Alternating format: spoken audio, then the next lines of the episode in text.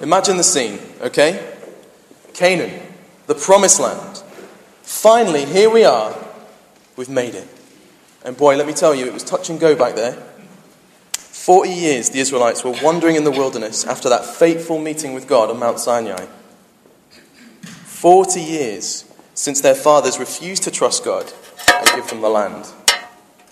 40-odd years since they were rescued from Egypt and slavery at the hands of a maniacal monarch, Pharaoh. Here it was, the River Jordan. The final hurdle. All they had to do was cross that river, and they were there.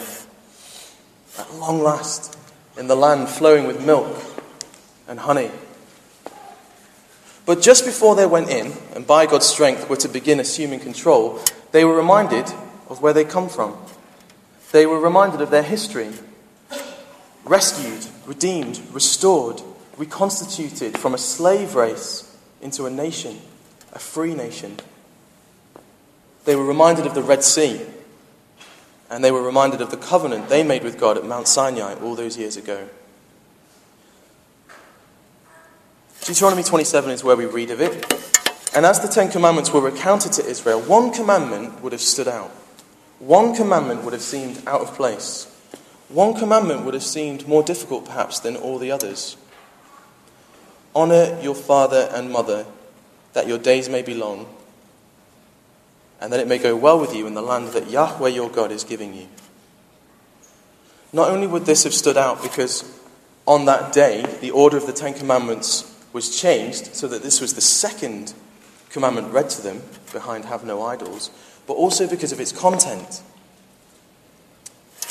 Honour our father and mother. Really? Our father and mother?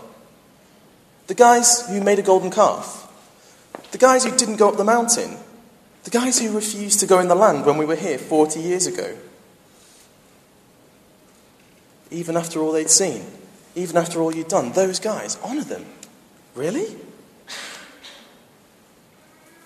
The answer to that question is yeah, really. Honour your father and mother.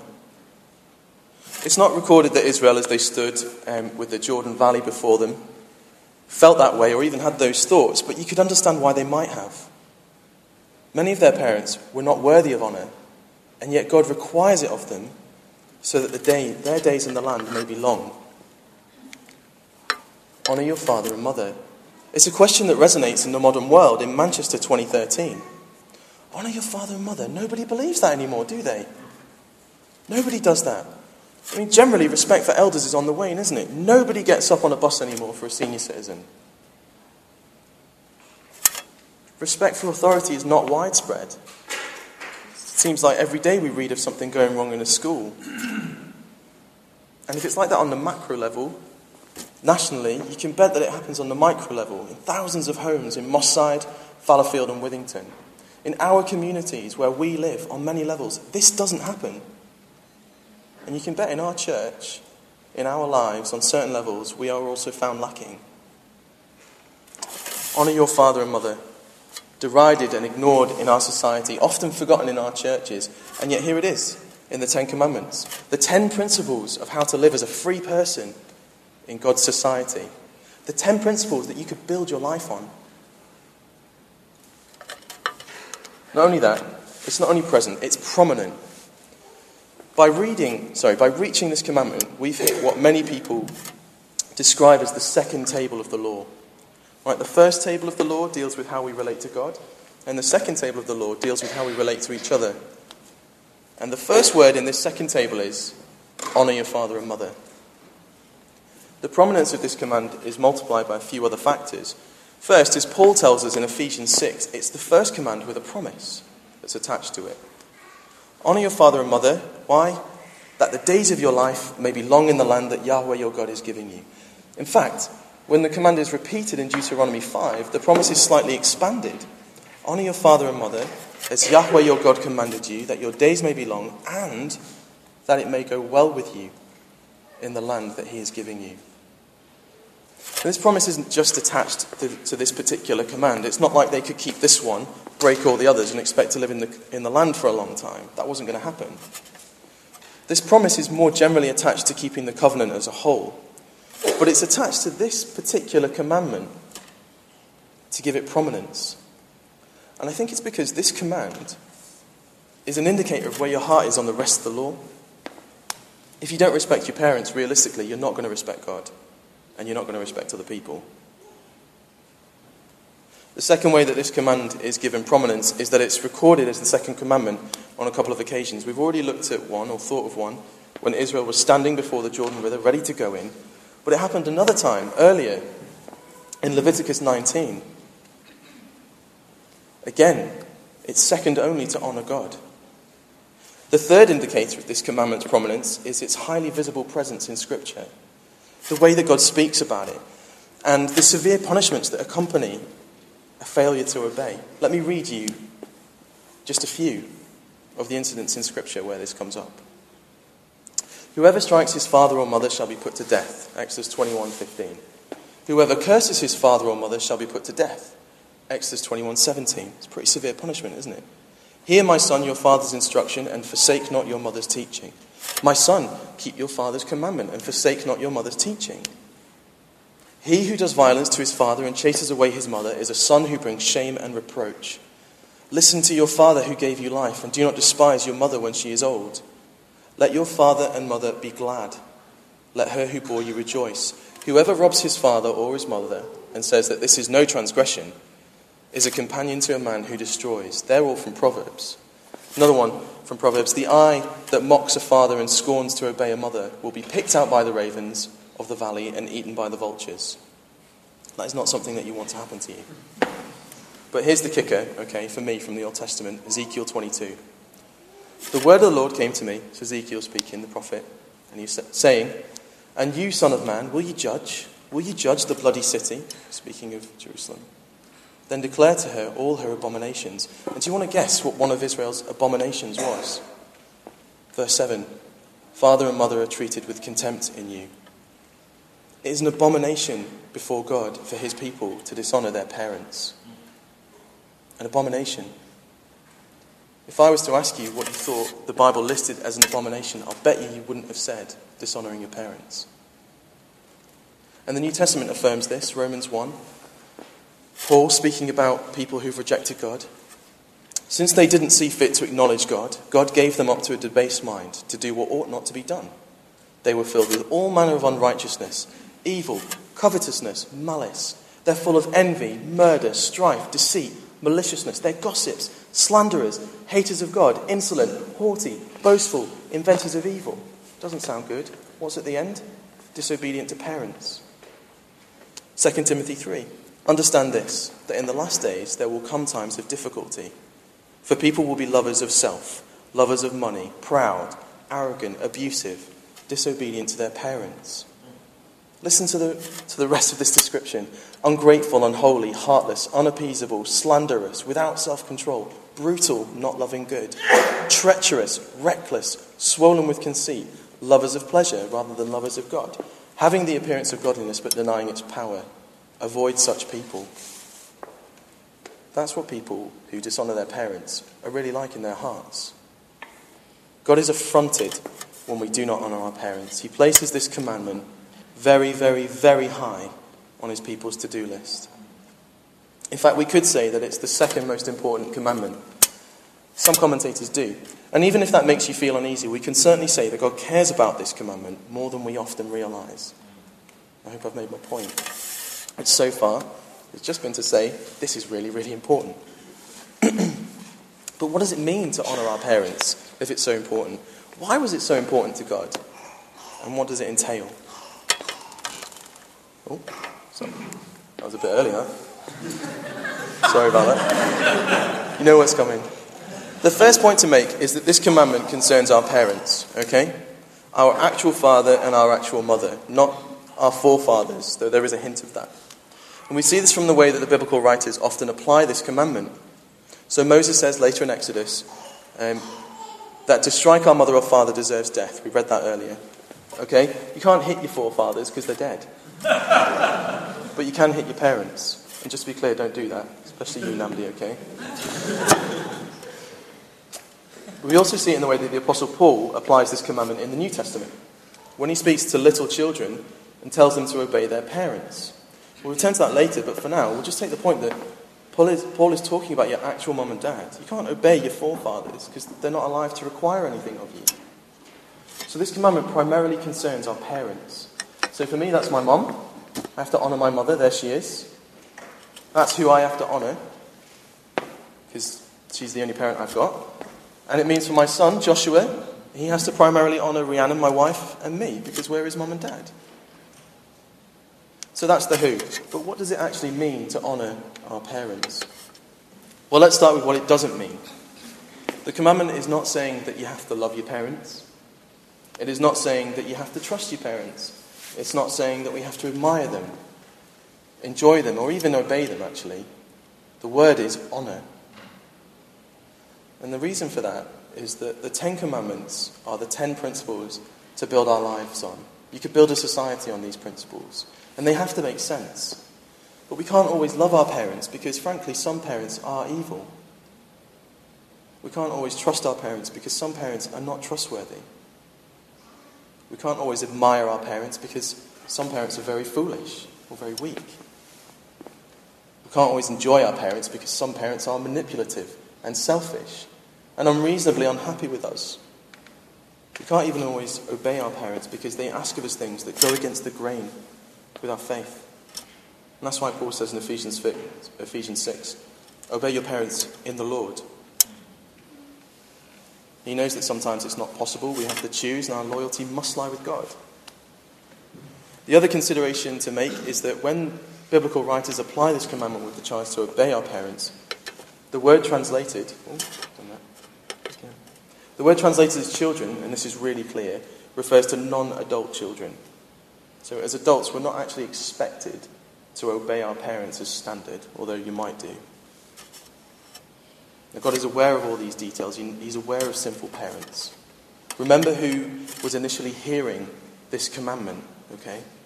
The Israelites standing before the River Jordan. Remember their parents. They were failures. It was because of their parents that they'd been walking in the wilderness for 40 years until they died. We can't always love, trust, admire, enjoy, or even obey our parents, but we can always honour them. And in fact, we must always honour our parents. It's nothing to do with how we feel.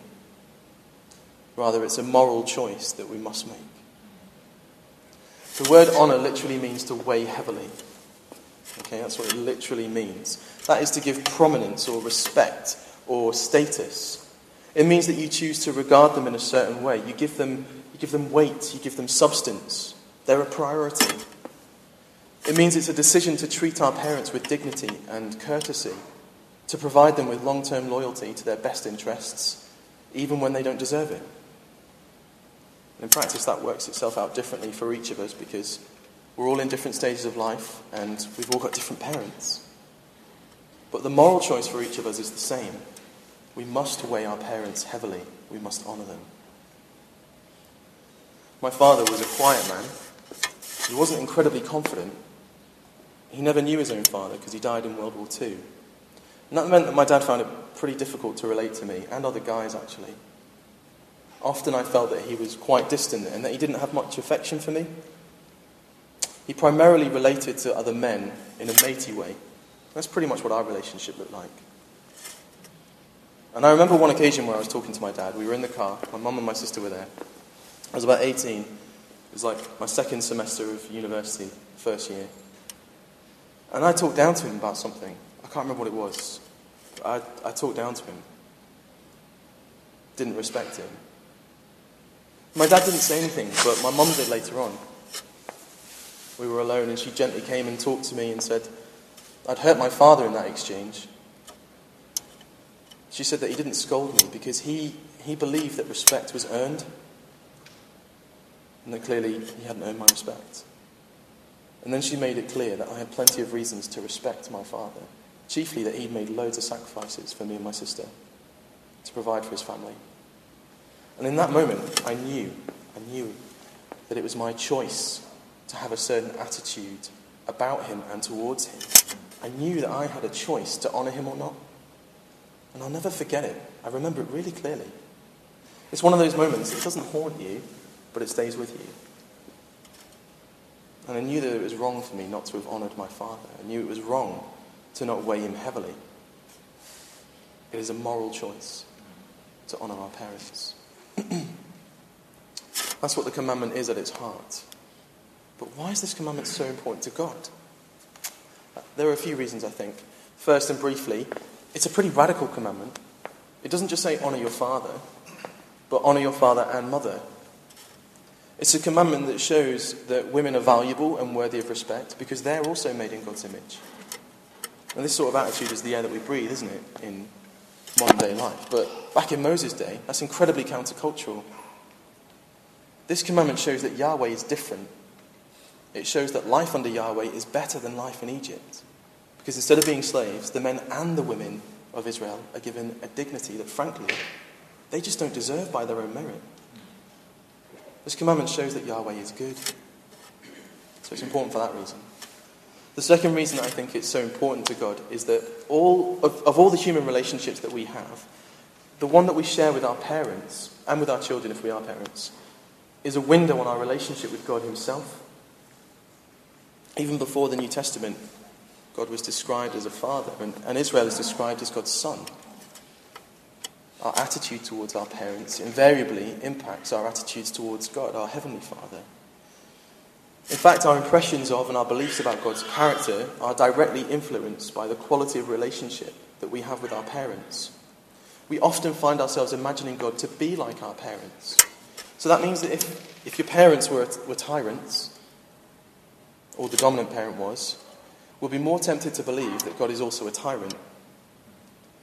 If our parents were distant, we'll be more tempted to believe that God is also distant and doesn't love us. I struggle with that all the time, and I know that my dad loved me. If our parents seem to always be unhappy with us, we'll be more tempted to think that we must prove ourselves to God. And so it goes. The number of Bible studies I've led with young men where I've discovered what their relationship is like with their father, and have then seen that relational baggage seep into their impressions of God, is staggering. I've never come across someone who hasn't been affected in this way. And that translates into the way that we treat God. Well, if we're committed to honouring our parents, that seeps into our relationship with God too, which actually is really very good news for God's people, because then we are compelled to look at God, and we're compelled to see the differences between him and our parents, and we're compelled to trust him. We're compelled to see him for who he really is, someone who is so different from our human parents, someone who is perfect and holy and kind and loving. And actually we see this through the law countless times. Paul says in Galatians that the law was given because of transgressions and sin, and I think that we see that in the flow of Exodus and the rest of the Pentateuch too. And this shows us our sin, and it shows us our need of a saviour, which in turn was to remind God's people of how he had revealed himself to them. And how has God revealed himself to his people at this point? I am the Lord your God, who brought you out of the land of Egypt. God is telling them, I'm a saviour. That is who I am. That is fundamentally who I am to you. So when you're presented with your sin by a law that you can't keep, remember that it's handed down by a saviour God, who is predisposed to wanting to save you. But your only option then is to have faith in this God. Faith that he will save you. I think that's why we've got the law, and I think that's why we've got this law. I think this commandment brings it out. It says, you can't really keep me. You can't really honour your parents. It's not like any of you are never going to say anything rude about your parents. Well, that deserves death. So, have faith like Abraham. Trust that I am a saviour God. And this kind of faith produces holiness and a heart that wishes to obey. And again, that's compatible with the New Testament. Because Jesus says, if you love me, you'll obey my commands. And the only reason we love him is because he loved us first and saved us. See, he's a saviour. That's how God consistently reveals himself to us. So that's why I think it's important to God. So what does it look like to honour our fathers and our mothers? And I've got some thoughts that I'm going to share. But I feel like I've got to say... that I'm only too aware that some of us don't have good relationships with our parents. And I'm only too aware that some of our parents are not believers. And I'm only too aware that some of our parents have been behaving really badly towards us. And I feel that burden right now as I speak to you. And I just want to say that these are not hard and fast rules. I'm just trying to work out that principle so that you can see what it looks like. And then go and work out how you do it in your particular circumstances. But you don't have to do that alone. We are a church, we are a family, we're a community. So why not talk to someone? Talk to someone in your community group. Talk to a close friend. Get their help and advice and prayer about how to do this. So with that caveat, here's how I think that we can do this. The first obvious implication is the one that Paul talks about in Ephesians. If we're young children, if we're a young child living with our parents, then it pleases the Lord for us to be obedient to him. For us to be obedient to our parents. And that might suck at times. You might really not like that commandment. Because, our parents aren't perfect, they get it wrong. Sometimes they're too hard on us. But God wants us to weigh them heavily by obeying their wishes. He does give us a stipulation that we obey them in the Lord. And that means that, I think that he'll strengthen us to obey them. And it also means that we can judge if something they've said is ungodly, and we can talk to them about it respectfully. But for the most part, when they say, don't play on your Xbox anymore or your iPad, go and do your homework, for whatever reason, you've got to obey them. It's the first implication. That's not many of us are like that, but you might be parents one day, so it's good to know. The next obvious application is that we can strive to show appreciation to our parents. Appreciation for them. Let them know that we're grateful for the good things that they've done, because it's just far too easy not to, isn't it? It's just too easy to take our parents for granted. And it's harder for some of us than others to find good things to be grateful for, but when we do, thank them. Make a point of it. We weigh them heavily by showing them courtesy, things like remembering their birthdays. I'm particularly talking to the men in the room. Remembering to call them regularly, again, guys. And involve them in our lives, guys. Okay, even if we'd rather push them away. Involve them in your lives.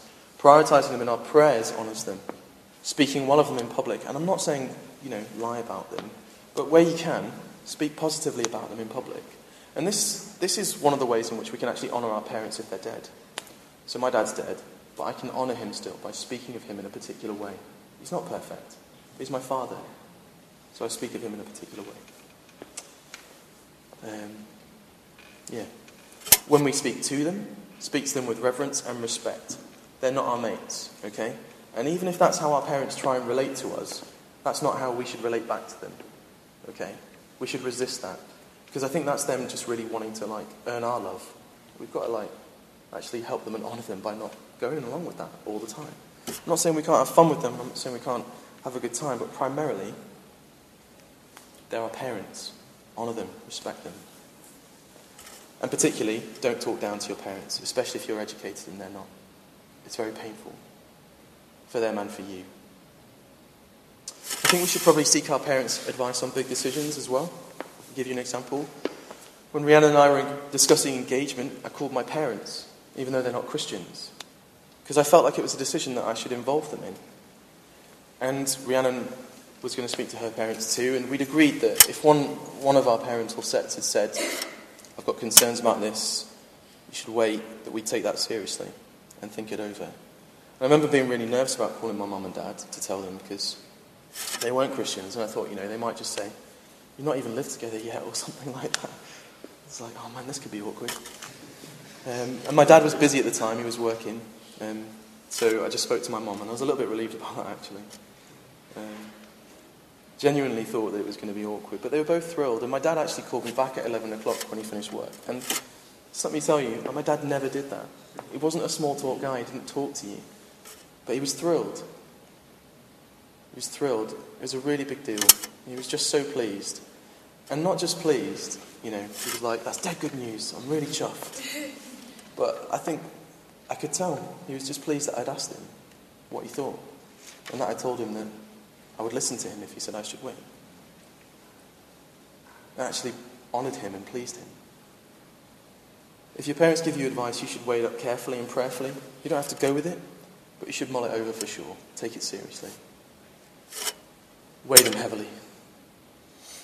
And if we're not little children, the scholar Richard Pratt makes a really good point that when children have grown to adulthood and parents have grown old, the emphasis of Scripture shifts from obedience to financial support.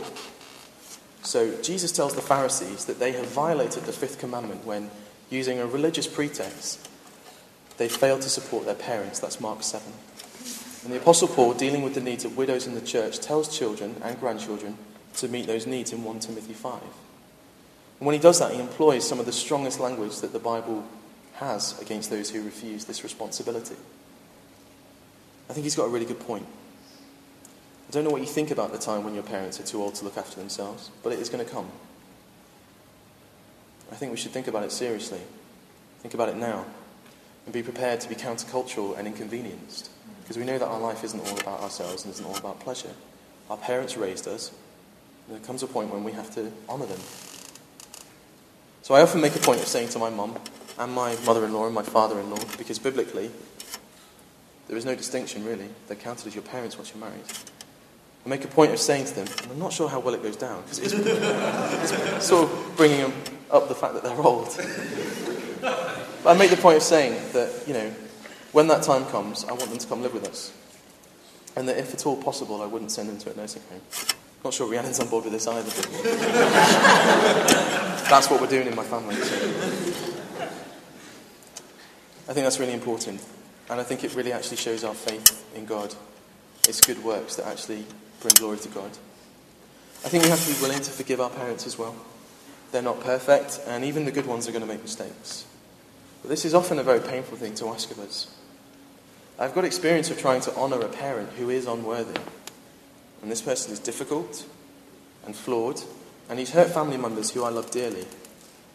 In fact, it's fair to say that this person has been a bully, refused to take responsibility for their actions, and have so far denied the Christian imperative for reconciliation. I don't really know what to do with them. I'd like to punch them. I'm often really cross with them.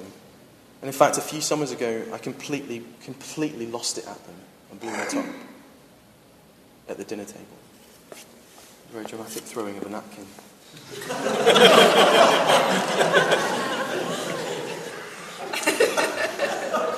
You'd have been scared. The thing is, I was in the right on that occasion. But I had to apologise for the way that I spoke to that person. And I still have to not give up on them. I have to try to forgive them for the way they spoke at that time. And I have to try and fix this whole other family situation that's caused so much pain and has become so ugly. Because I must honour this person. I have to model the things that they should model and do it in a way that honours them. Do it in a way that they appreciate. It's really not easy. I don't do it because I want to. Tim Keller helpfully makes the point that we really have to try and discern how our parents want to be honoured, because we all have different family cultures. So what's your family culture? My mum wants a phone call every couple of days. She doesn't even want to talk for that long. She always says the same thing. She always cuts it off like after 40 seconds. So I have to press it to go longer. But that's what she wants. But my father wanted to be spoken to in a certain way. That's how Rhiannon's father wants to be spoken to. That's how he wants to be honoured. It's not hard for me to do that. So I should try and do those things, thinking about the ways that they want to be honoured. That's why there's no hard and fast rule about this.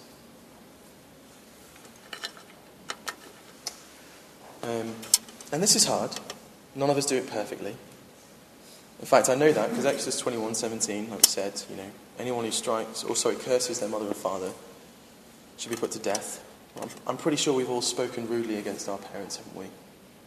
So, technically we all deserve to die, which I know we don't believe, but that's how strongly God thinks that this commandment should be adhered to. And there's another way in which we've dishonoured our parents, actually. Because remember how this commandment is second only to the commandment to honour God? Well, I think in our hearts often we invert those commandments. So when we make our relationships with our parents top of the pile, you know, we may crave their acceptance, we may crave their love, we may crave their approval, we may crave for them to be our fortress, we may crave for them to be more impressive, we may crave for them to be interested, we may crave for them to be proud. We may crave those things so strongly that we strive to earn them at all cost. and then it then defines the way we live and the people that we are and the way we view and relate to God.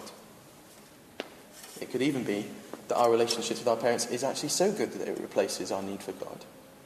But this actually leads to a life of fear and bondage and slavery. God's people are to be free. We're to honour our parents, but not to enthrone them as gods. We'll never be able to honour them if we're pinning our hopes and dreams on their approval. Or if we're so damaged that we hide the pain in a deep, dark place and avoid them. Psalmist says, "Taste and see that the Lord is good. Blessed is the man who takes refuge in him. Fear the Lord, you his saints, for those who fear him have no lack. The young lions suffer want and hunger, but those who seek the Lord lack no good thing." We have to taste and see that the Lord is good in order to want for nothing. So everything that you want from your relationship with your parents, you're not going to get it from them, but you will get it from God. In order to be free, we have to not look at our parents for the window on our relationship with God and our standing with God, but upon God himself, Jesus Christ. We have to let our relationship with God be shaped by Jesus. We have to let our impressions of God be shaped by Jesus. Because Jesus shows us what God is really like. He is the image of the invisible God. He's his son. And in the way that my son images me to the world, Jesus images his father to the world. So he shows us what God is really like and how our parents should have been. Jesus shows us a father who is willing to forgive, a father who, as we can read in Psalm 103, doesn't treat us according to our sins and transgressions. Jesus shows us a father who is willing to lavish grace upon us, the kind of father that we all want to be, the kind of mother that we want to be. So look at how Jesus was. He came to the earth in order to pursue his people as a saviour. He told the story of a prodigal son whose father was looking for that son who had treated him so badly to return. And when he saw him, he ran to him and lavished his love upon him. That same father went and pursued the older son who went out in a grump. Jesus went to the cross to demonstrate his father's love for us. And we need to taste that love, drink of it deeply, to be free of the need of our parents' approval. We can't seek from our parents what only he can give us. And as soon as we stop doing it, we'll be free to really honour them. Okay? We'll be free to see their flaws, free to take the blows from them, free to turn the other cheek, free to appreciate the good they've done for us. Because you see, truly honouring our parents reflects a heart that has faith. And that kind of heart can look forward to long days ahead in the new creation that our God is giving us. It can look forward in faith, knowing that it rests wholly on Jesus' blood. And that truth sets us free and empowers us to live different lives. So the question to ask yourselves is, do you want to be free? Because if you do, honour your parents. Do you want to be free? Well, have faith in Jesus, for he is good and he's a loving saviour. Do you want to be free? Have faith in this Jesus who pursues you, defines you, frees you, and loves you unconditionally. He is our heart's deepest desire. He is our refuge. He is our King. He is the perfect mirror for our standing before God. Have faith in him and be free, because then you'll honour your parents. Because then they'll be where they should be, which is under him. So have faith in this Jesus, who has revealed himself to us as a saviour who loves us. Honour your father and mother, that your days may be long in the land that Yahweh, your God, is giving you. Let's pray and give thanks to this God.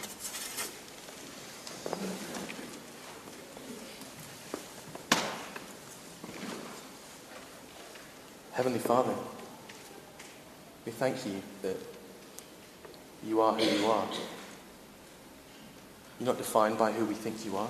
You're defined by yourself. You revealed yourself to be a saviour. You revealed yourself to be loving and giving. You've given us everything we have.